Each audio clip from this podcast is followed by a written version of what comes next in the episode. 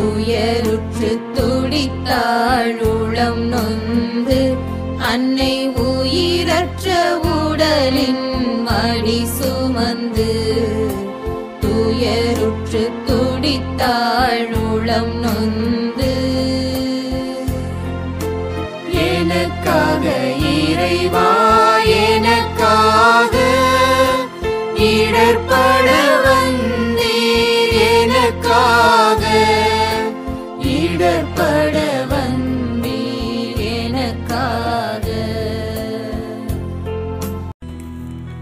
பதிமூன்றாம் நிலை.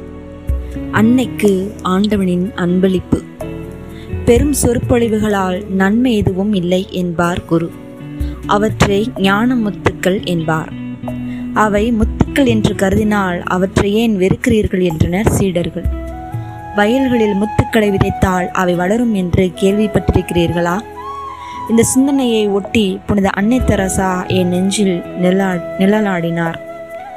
செயலாகாத சொல்லை ஒருபோதும் சொல்லாத தூயவர் அவர்.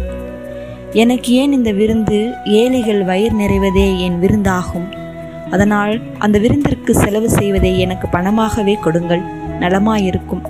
அதை கொண்டு நான் அங்கே ஏழைகளுக்கு வயிற்று நிரப்புவேன் என்று அன்னை ஆயிரத்தி தொள்ளாயிரத்தி எழுபத்தி ஒன்பது டிசம்பர் பத்தாம் நாள் நோபல் பரிசு பெறச் சென்ற போது கூறினார்.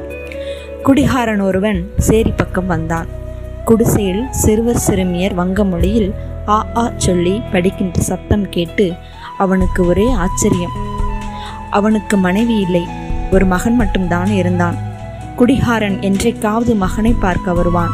இன்றும் அப்படியே தான் வந்திருந்தான். மகனுக்காக மலிவான இனிப்பு பண்டங்கள் வாங்கி வந்திருந்தான். அங்கே அவன் அன்னையை பார்த்தான். நீங்க யாரு? என்று கேட்டான். அன்னை நான் ஒரு ஏழை என்றார். குடிகாரன் நிச்சயம் ஏழையாகத்தான் இருப்பீங்க. அதனால் தான் சேரியில் வந்து பாடம் சொல்லித் தர்றீங்க என்றான். குடிகாரன் குரலை கேட்டு மகன் ஓடி வந்து அவனை கட்டிப்பிடித்து கொண்டான். தன் மகனுக்கும் அன்னை பாடம் சொல்லித் தருவதைக் கண்டு நெகிழ்ந்து போனான். குடிகாரனிடம் அவனது மகன் அன்னையின் அன்பு அரவணைப்பு கவனிப்பு பற்றியெல்லாம் கூறினான். குடிகாரனின் கண்களில் கண்ணீர் வந்துவிட்டது. அவன் தன் மகனுக்காக வாங்கி வந்திருந்த இனிப்பு பண்டங்களை அன்னையிடம் கொடுத்து அவர்கள் காலில் விழுந்தான் என் மகனும் என்னைப் போல் ஆகிவிடாமல் நீங்கள் தான் அவனை காப்பாற்றணும் என்று அழுதான். அன்னை அவனுக்கு ஆறுதல் கூறினார். தின்பண்டங்களை சிறுவர் அனைவருக்கும் பகிர்ந்து கொடுத்தார். நாள்தோறும் மகனை பார்க்க சேரிப்பள்ளிக்கு வரத் தொடங்கிய குடிகாரன் கொஞ்ச காலத்திலேயே குடியை விட்டுவிட்டான். தன் மகனை பராமரிக்கும் நல்ல குடிமகனாக ஒவ்வொரு தொழுநோயாளியின் ரணங்களை கழுவி சுத்தம் செய்து மருந்திடும்போது நான் இறைவனுக்கே சிகிச்சை செய்வது போல உணர்கிறேன். அது இன்பமயமான இனிமை. இந்த இனிமை எப்போதும் எல்லோருக்கும் கிடைத்து விடுவதில்லை. அது எனக்கு இயேசு தந்த அற்புதமான பரிசு. ஜெபம்.